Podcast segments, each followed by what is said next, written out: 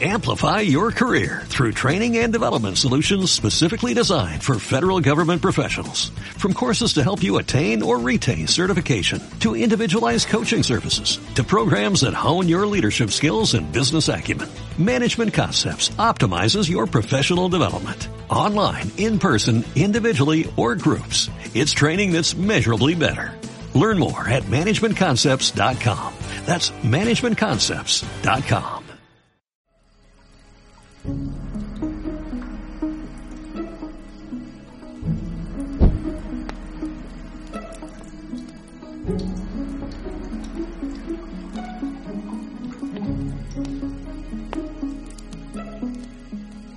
Bienvenidos a la Cueva Podcast, con Guillermo de los Santos, Florencia Martín y Pablo La Luz, el lugar donde todo lo fantástico encuentra.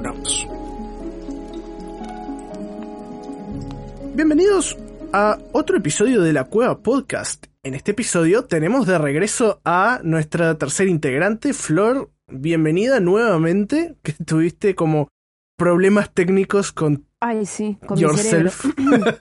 con mi vida, pero bueno, volví. Espero no me hayan extrañado. Un beso a mis fans. Ah. Nada, pero ya estoy, ya estoy acá. Ya estoy acá. Sí, sí, tenemos-. Y tenemos para nuestro eh, segundo episodio sobre Lovecraft a Guille nuevamente. Guille, ¿cómo estás? Hola, ¿cómo andamos? ¿Todo bien? Todo bien, todo bien. Semana sumamente bizarra, semana sumamente eh, perjudicial para la salud. Olvídate. Pero en fin, estamos aquí porque aunque llueva y aunque truene, La ¿En cueva se hace. exactamente porque ¿en dónde se refugiaba la gente? En la cueva. ¿Y qué son las casas más que cuevas modernas? Total. Y hablando de cuevas... Pablo, me de haces cuevas- pensar. ¿Mm? Me haces pensar mucho. ¿Por? Vivo en una cueva. Le sobrecargas el procesador a Guille. Ahí va, sale juguito raro. No, no. Claro, sale flux de materia gris. Flux de materia gris.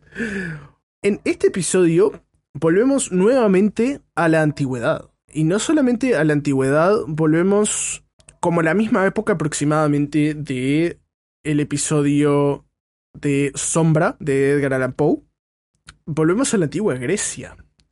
Woo. Este episodio tenemos una historia que se llama El Árbol. Es uno de los cuentos más cortos que tiene Lovecraft. Como hablábamos en el episodio anterior, ¿no? Lovecraft, como un un montón de otros artistas en la época, sobre todo artistas literarios, no tenían como siempre el mismo nivel de ingreso o la misma como soltura económica. Sobre todo Lovecraft, que siempre fue del espectro de, de los autores más humildes, nunca Sí, tuvo total. mucha mucha soltura económica, como digamos. Y si hoy en día es caro publicar un libro o una novela, mucho más caro era en ese entonces por determinadas en limitaciones. Claro, limitaciones de, de producción y limitaciones de distribución. Entonces requería una moneda. Y una de las cosas que hacían, mu- al- alguna de las, de las artimañas a las cuales recurrían los autores de la época, eran publicar historias cortas en revistas o en, em, en conjunción con otros, con otros artículos. Por ejemplo, una columna en un diario, un suplemento, porque era significantemente, significativamente más, Revituable. no solo redituable, sino realizable.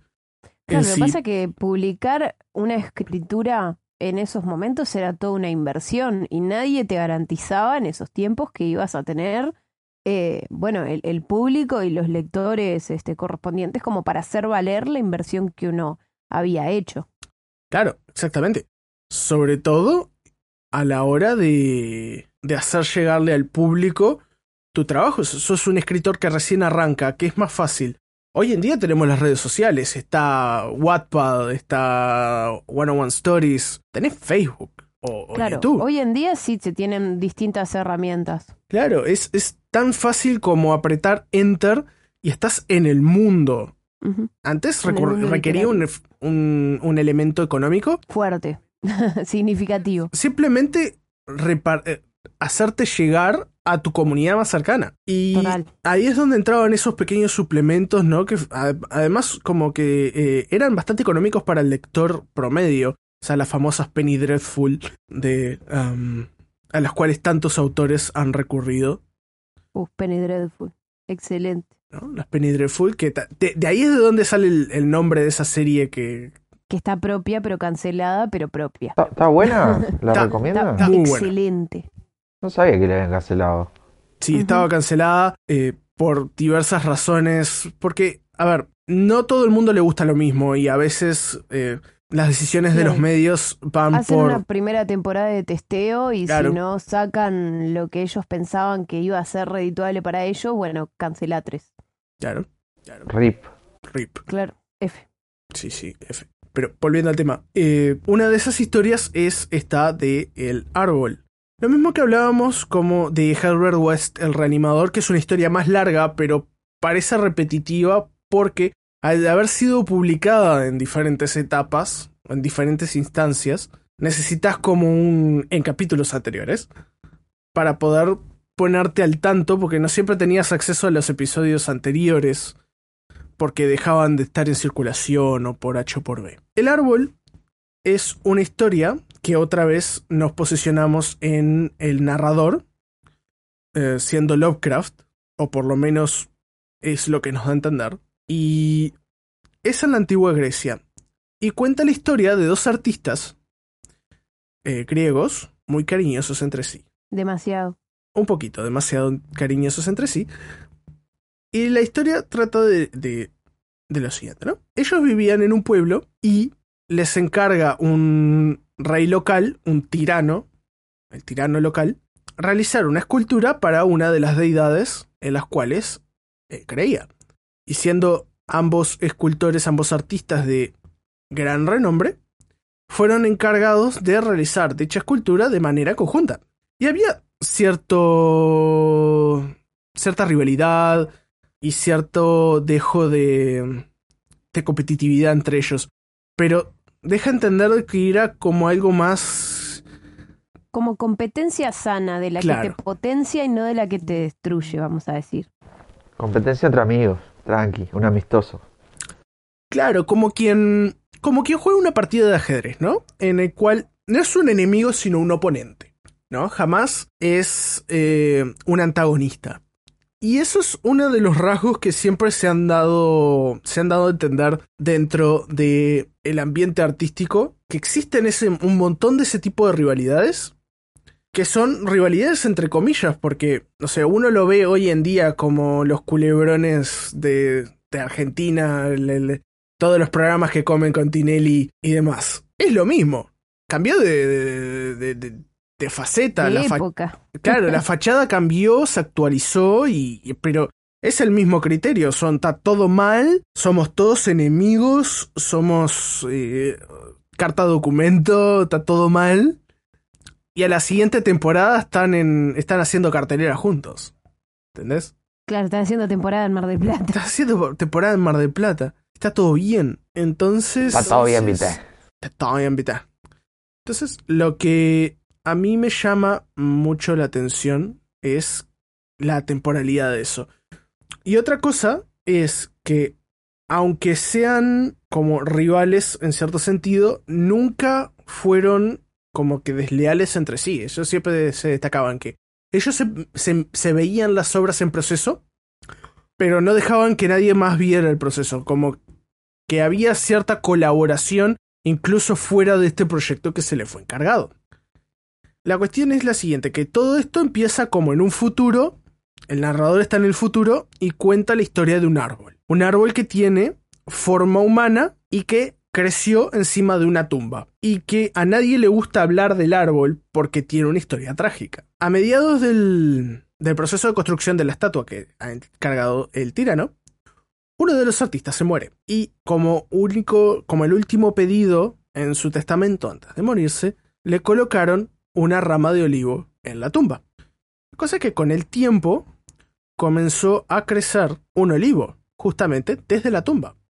Rompió el mármol y comenzó a crecer. Y entre todo esto había como una rivalidad, eh, había, se, se da a entender que había algo más que camaradería entre los dos artistas. Entre ellos dos, sí, entre Carlos y Múcides. Claro. Que esa es otra cosa que, eso es otro detalle en el cual me quiero detener. Porque para un artista sumamente controversial para tiempos de hoy, como Lovecraft, que es tan enfático en, por ejemplo, en el caso de la historia de El Reanimador, es tan enfático con el tema de, la, de, lo racial, sumamente racista, habla con una soltura sumamente... casi como que habla por experiencia propia a la hora de hablar sobre eh, el afecto hacia otra persona se del mismo sexo. Sí, total. Bueno, igual convengamos que lo que eran esas épocas en Grecia, ¿no? Era algo demasiado normal. El que los hombres, particularmente las mujeres no, pero el que los hombres este, tuvieran, bueno, ya sea relaciones o afecto o lo que fuere con otro hombre, era algo normal. Este, era algo que se veía, este, al contrario, como que estaba excelente. Que en realidad las mujeres para lo único que lo tenían eran para engendrar. Este, se casaban con una mujer por eso, para engendrar y tener su linaje. Pero después, este, además, tipo, yo sé, si se podían este, acostar entre primos, este, hablando siempre de hombre, ¿no? Hombre con hombre, este, lo hacían porque para ellos era como un honor y era como honrar la familia.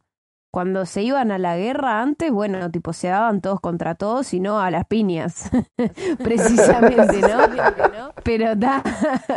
y bueno, y cuando venían de la guerra, si habían resultado también victoriosos, dale que va, también nos agarramos todos y no a las piñas de nuevo.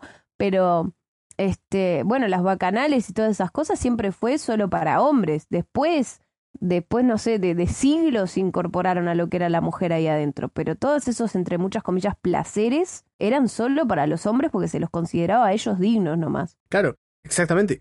Porque como la mujer para la mentalidad del momento era un ser inferior, y los griegos creían que el amor verdadero se daba simplemente entre pares, o sea, uno no podía sentir amor verdadero de acuerdo a su característica, a su, a su definición de amor verdadero, con un ser inferior, es donde predominaban este tipo de culturas, ¿no? De hecho, vayámonos un poco también a, a la antigua Grecia de verdad, Sócrates, que lo mataron a Sócrates, lo ejecutaron, porque una de las premisas bajo las cuales eso sucedió era que él pervertía a los jóvenes, Sí, a sus alumnos. a sus alumnos. Entonces, es, no sé hasta Tanto qué límite fue. Tremendo atrevido, dice.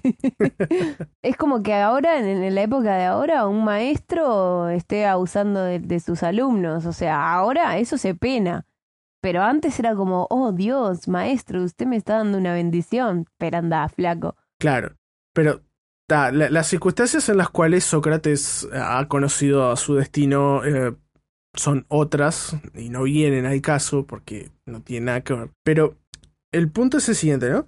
Que, eh, ha abierto en, en cierto sentido hasta, hasta determinado punto podría considerarse avant-garde que, que se hablara tan con tanta soltura sobre la homosexualidad a principios del siglo, eh, siglo XX, como es en el, en el caso de, de la época en la cual este... Sí, en el que Lovecraft lo publicó. Claro, en que Para mí este también estaba tipo salió. avalado, entre muchas comillas, de que eran épocas anteriores, entonces como que tan nadie se horrorizó, vamos a decir.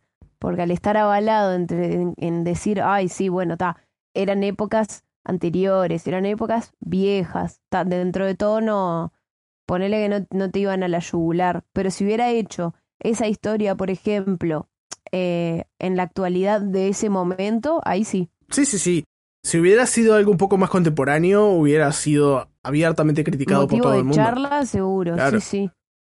Y igual, Lovecraft siempre se creció de ser esa fama de, de tener, siempre se creció con la fama de ser polémico.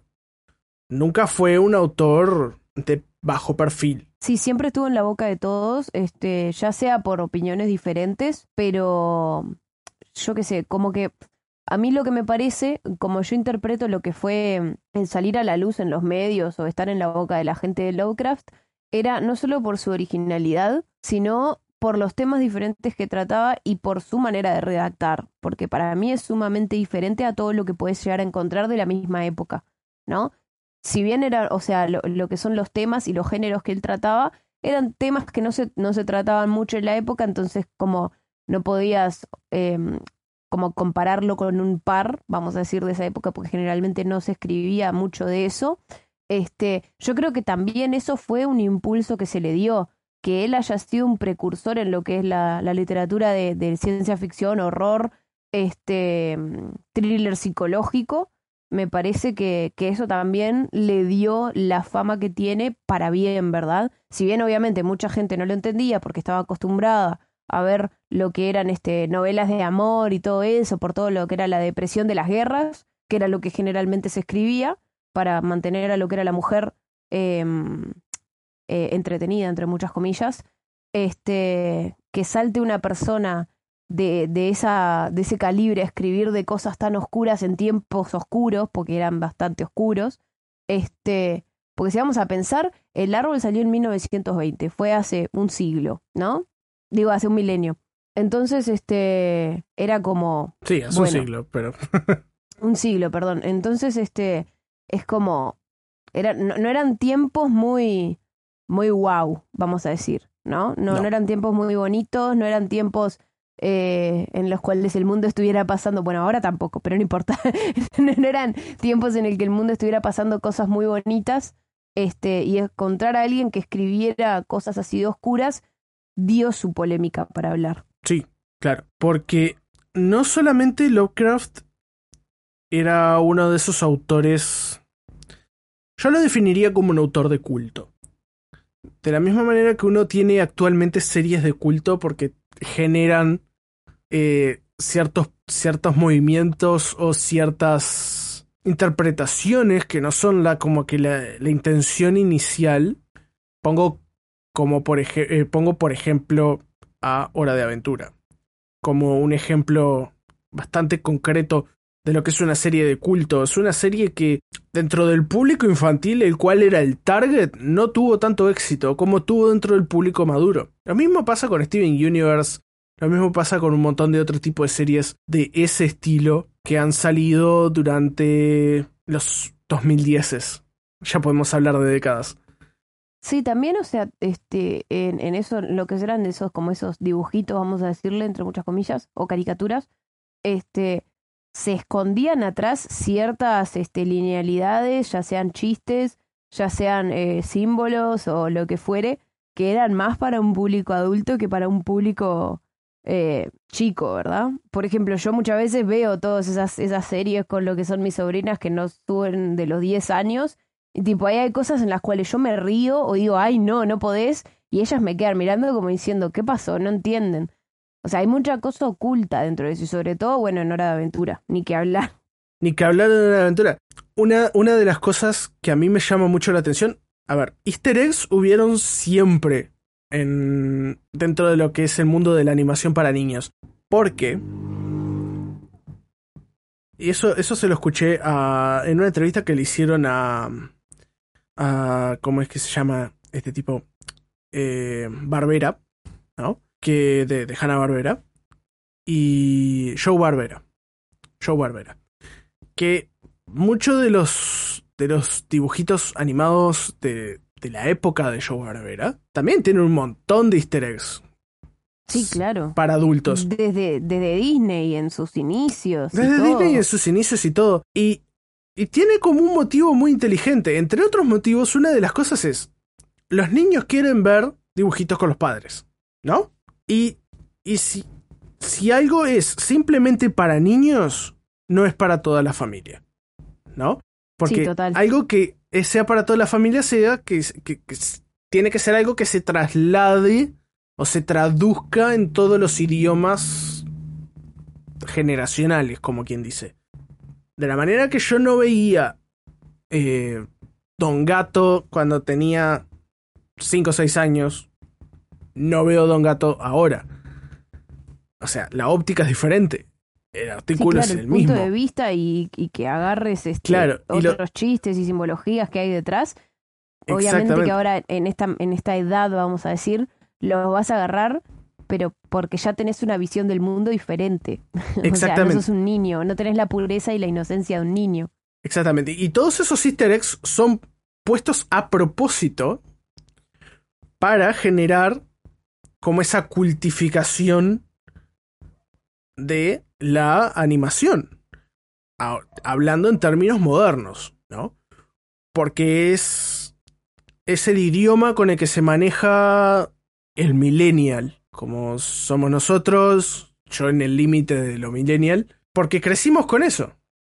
Y lo que para mí me transmite también Lovecraft es que logró eso, obviamente con otro lenguaje, porque es otra época, y con otro medio de distribución, porque ta, no existía el mismo, mismo nivel de tecnología que hay ahora. Pero aún así, logra transmitir cosas de fondo que, por ejemplo, uno lo lee en la época y lo pasa por alto, como es este tema de la homosexualidad. Y que sin embargo uno lo mira hoy con otra, con otra óptica, porque el planeta entero ha pasado por un montón de otros procesos, ¿no? No solo madurativos Sí, en, lo, en lo cual, eh, lo cual respecta a la tolerancia, sino también en lo cual respecta al tratamiento de, sobre, de otro ser humano.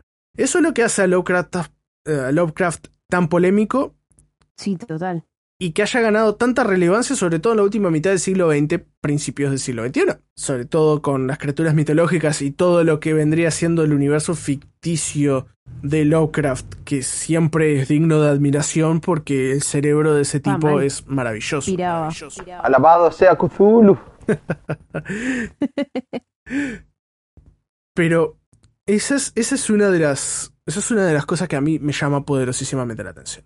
La cosa es que el segundo, el segundo artista termina esa, esa escultura y llaman a una delegación que viene, una delegación real, una corte real, para darle como una inauguración, darle una como una inauguración. sí, exactamente, como una inauguración formal por parte del rey para la estatua, que no sea solamente un punto de referencia para el viajero, sino que, según lo que cuenta la historia, quería que fuera una de las maravillas del mundo. O sea, algo magnífico, algo espectacular, digno Claro, de digno de admiración. Exactamente. encantado. La cuestión es la siguiente. Eh, con el tiempo que pasó, el árbol siguió creciendo. Y empezó a tomar forma extraña. Tenía forma humana el, el árbol. Y era más a- A grande. medida que crecía empezaba a deformarse todavía más. Claro, y se deformaba más y más. Y era más grande que el olivo promedio. Era enorme. Y también tenía una, una rama que protuberaba de una manera sumamente exagerada. La cuestión es que al final de esa. de esa construcción, al final de la- del ensamblado de la, de la escultura, se desata una tormenta. Y la delegación va a tomar refugio en el pueblo cercano. La cuestión es que al día siguiente hay una hecatombe. Bueno, nadie entiende nada, porque al final estaba el artista muerto, la estatua destruida y una de la, y la rama gigante que protuberaba del olivo estaba rota. Y da como entender, el final es súper, súper críptico. Sí, súper abierto, ¿no? A los ojos del entendedor. Claro. A mí me costó claro. entenderlo. Eh, Lo que decía era, y cito textual, dice, el terror y el pánico crecieron cuando dirigiéndose al aposento destruido no encontraron rastros del virtuoso Múcides, ni de su maravillosa estatua de Tiché. Múcides es- era el eh, artista que sobrevivió. Solo, y- solo imperaba el caos entre aquellas ruinas, y los delegados de ambas ciudades se sintieron desilusionados. Los emisarios, por haberse quedado sin estatua, los de Tegea por haberse privado de coronar al artista, y sin embargo, los siracusanos pronto consiguieron una magnífica estatua de Atenea, y los tegeos se consolaron levantando un templo de mármol en Ágora del, en el Ágora en memoria del talento, las virtudes y el amor fraterno de Múcides. Fraterno, guarda. el amor fraterno de Múcides, ¿no? Cuidadosa elección de palabras de Lovecraft. Y dice, no obstante, sigue todavía allí el olivar y el árbol que crece sobre el sepulcro de Calos. El viejo de las colmenas me ha dicho que frecuentemente sus ramas murmuran por la noche cuando el viento sopla, repitiendo una y otra vez, oída, oída, yo sé, yo sé. Y termina ahí. Claro, abierto como pocos, ¿no? O sea, se da a entender que el segundo artista se murió, pero no está 100% confirmado. Claro, a ver, no se encontró nunca nada. No se encontró nunca nada. Se encontró... Igual, ojo, la- o sea, las ramas de tal magnitud que supuestamente tenía el olivo, bueno, capaz que nadie las podía levantar en esa época y prefirieron dejar eso como estaba. Porque justo cayó, bueno, en, en los aposentos de Múcides, justo en la sala donde estaba la obra que él iba a presentar. Entonces decís, bueno, capaz que no tenían la capacidad como para levantar todas estas cosas. Entonces, como que ta, nadie tampoco se, se, preocupó en procurar encontrar el cuerpo. Claro, aparte, ¿quién sabe cuáles eran los criterios que ellos tenían para poder decir, bueno, ta, se murió, no se murió, qué tanto miraron? Nadie... La historia no lo cuenta. Tampoco es que sea CSI Antigua Grecia. Claro. Sí, esa es claro. la antigua Grecia, boludo. Yo miraría ese programa. Ah, sí, sí, sí. Eh, Amor fraterno. Amor fraterno. Ahí va. Sería se- o una, o una telenovela colombiana, algo así. El amor de Múcides. Ahí va. Vamos a poner así. Solo por el 10 el canal uruguayo. Exactamente. Es una historia muy corta, muy concreta, que dejé muchos, muchos detalles por el camino, como por ejemplo la experiencia que tuvo Múcides de duelo por su amigo slash algo. Slash Ah, partner. estaba muy deprimido, caminaba solo, lo veían mal la gente.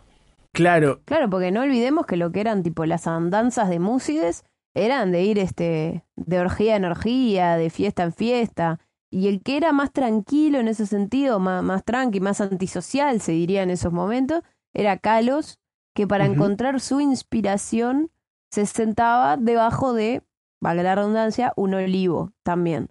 Que había mucha gente que decía que, bueno, como se estaba sentando en esos lugares, que también había una tumba cercana, este, decían que deliraba y hablaba con faunos y dríades para encontrar este, sus inspiraciones para sus trabajos, como que las inspiraciones que él tenía para sus trabajos no eran de ese plano, vamos a decirle. exacto. Pero bueno, el, el otro como que se regocijaba entre placeres carnales y era más fiestero, vamos a decirle, y el Calos era más tranquilo. Yo sería, viste, de, de los de Calos. Eso también marcaba la rivalidad no solo entre ellos, sino la, la ambigüedad de su, o sea, la diferencia entre sus trabajos. Porque la espiritualidad de Kalos era sumamente, sumamente centrada en ese tipo de, de seres, ¿no? De los faunos, las dríadas, era todo orientado a lo mitológico, cuando el arte de am, su rival era más mundano en el Claro, era la- reflejado en lo que eran este, la- las hazañas, vamos a decir, humanas.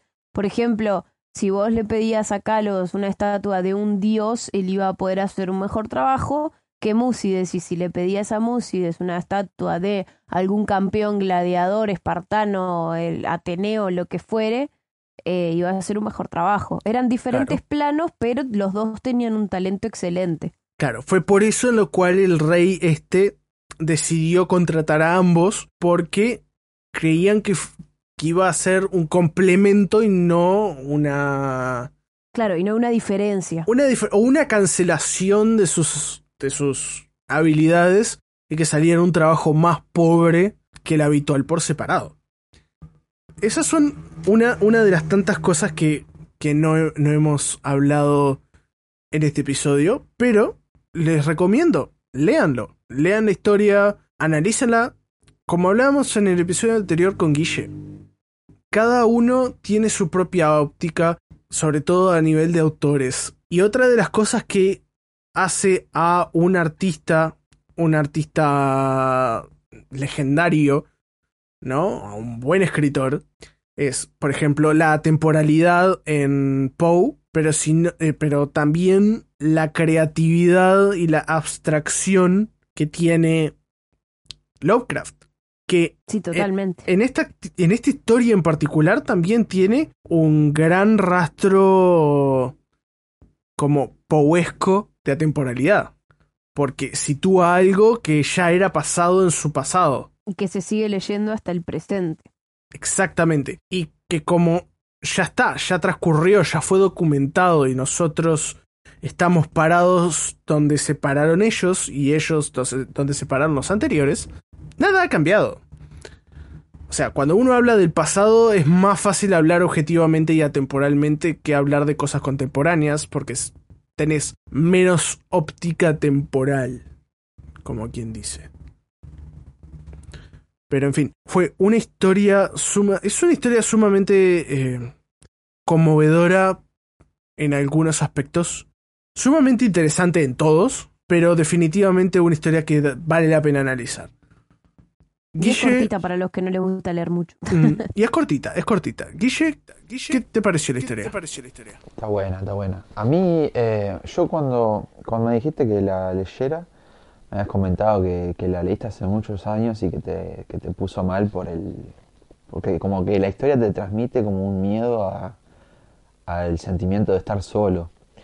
Y leí la historia y fue tipo, pa, qué bajón esto. O sea, te hace, te, te hace sentir, este, no mal, digamos, pero te hace sentir triste, te hace ponerte en el lugar de la persona y, analizar cómo sería eh, perder a alguien querido y lo puedes comparar con cosas que te hayan pasado, ¿no? Y te hace pensar mucho. Eh, creo que otra de las cosas buenas que definen autores que te haga eh, que exponga sentimientos que, sean palpables al lector. Claro, es un, una característica sumamente, sumamente eh, invaluable dentro del arsenal que tiene cualquier autor o cualquier artista, es la capacidad de transmitirte emoción. Sí, Claro, que te haga sentir, pero no solamente que te haga sentir, sino que te haga sentir lo que él pretende hacerte sentir. Sí, yo también otra característica que me gusta de, de Lovecraft específicamente y de varios autores es que no solo te haga sentir, sino que te haga pensar. Que no sea algo tipo muy... Eh, em, como muy por arriba, vamos a decir me gustan los autores que me hacen pensar, que me dejan una reflexión. Este, y bueno, en el caso de Lovecraft siempre fue bueno, este, que te plantan esa incógnita, que te plantan esa semillita que después es una reflexión propia sobre lo que uno sintió, sobre cómo uno lo siente y lo asimila, más allá de lo que es la temporalidad de, del, lector en sí y, y lo que quiere plasmar el, el autor, porque muchas veces este, pasa que un autor escribe pretendiendo que su público entienda ciertas cosas y pasa que se abre en un mundo de debate sobre lo que la gente siente y que en realidad todas son válidas, porque nunca nadie puede llegar a desvaluar lo que vos sentiste leyendo los escritos de alguien, ya sea un sentimiento bueno o un sentimiento malo, o a la conclusión que hayas llegado porque es una experiencia propia y eso es lo que a mí me gusta de leer. Sí, estoy de acuerdo en un 100%. Como una pequeña conclusión a este episodio, siempre lean de acuerdo a su propia óptica. Y si uno está escribiendo algo, siempre no solamente léelo tú, sino que dáselo a leer. No solamente a tus amigos cercanos, sino a alguien que realmente te pueda dar una, una opinión sumamente objetiva. Porque eso no solo te puede llegar a hacer crecer a ti como, como autor, sino también como, como crecer eh, personalmente. Porque aunque esa persona quizás que lea algo no le guste determinadas cosas, es parte del crecimiento el aceptar que a no todo el mundo le va a gustar. Eh, Howard Philip Lovecraft era un maestro en eso porque había mucha, mucha gente que no le gustaba lo que él escribía. Fue un, un autor muy controversial en su época y sigue siéndolo. Y aún así, es uno de los grandes autores de, que jamás ha, ha existido. Entonces, como un breve PSA, no tengan miedo en, en ser controversiales. Porque, quién sabe, quizás es tu opinión, la misma opinión de varios, y eso puede llevar a, una, a un desarrollo de historias, a un desarrollo profesional y personal suma, sumamente grande. Yo estoy, a mí me gusta escribir desde chiquito y onda, estoy escribiendo algo ahí más. Em, empezó a empecé escribiendo en joda, ¿no? Hace poco de vuelta tirando fruta y empecé a pasarlo por para una amiga, después se los pasé a ustedes, me dijeron que estaba original, que estaba bueno y entonces me, metí más en eso y estoy escribiendo un, un cacho más. Ahora no tanto porque, bueno, se me murió la compu pero eh, tengo el celular todavía, así que puedo seguir desarrollando esa historia y, está bueno tener opiniones, este, porque tuve opiniones positivas, tuve opiniones negativas y gracias a eso que decís Pablo pude este, eh, cambiar algunas cosas de la historia que las estoy cambiando y en un futuro me gustaría que cuando esté más completo y esté decidido, eh, estaría bueno que lo compartirlo acá en el podcast y analizarlo y ver qué onda. Sí, claro, por supuesto. Está, es un trabajo que estoy haciendo y no, sé qué rumbo va a tomar, pero está, vamos a ver qué onda. Bueno, tome el rumbo que tome, que siempre sea para mejor y acá obviamente el espacio lo vas a tener. Sí, claro. Además, si alguien de ustedes en la audiencia quiere mostrarnos algún trabajo, quiere compartirnos algunos escritos o algunas pequeñas historias, pequeñas o grandes historias, no hay ningún problema contáctese con nosotros y estaremos más que felices de hacer un comentario. De hecho, tenemos a Frank Verlaine en Buenos Aires, Irina acá en Montevideo, que nos han, nos han dado historias, me han dado historias en el, para la primera temporada.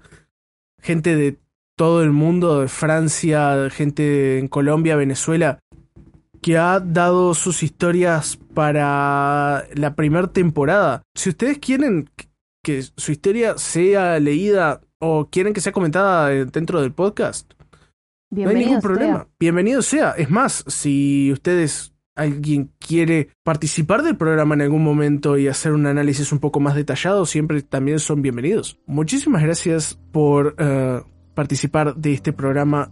Gracias a Guille. Gracias Flor por participar nuevamente. Gracias a ustedes por escuchar. Y nos vemos en el próximo episodio. Hasta la próxima.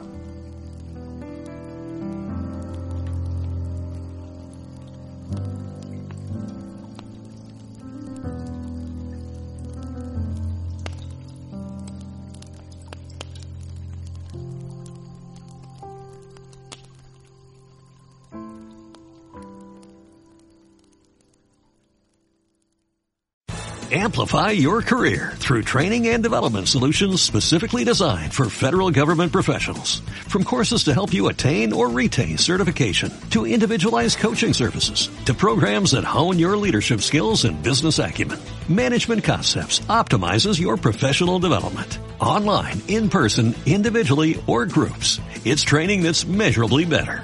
Learn more at managementconcepts.com. That's managementconcepts.com.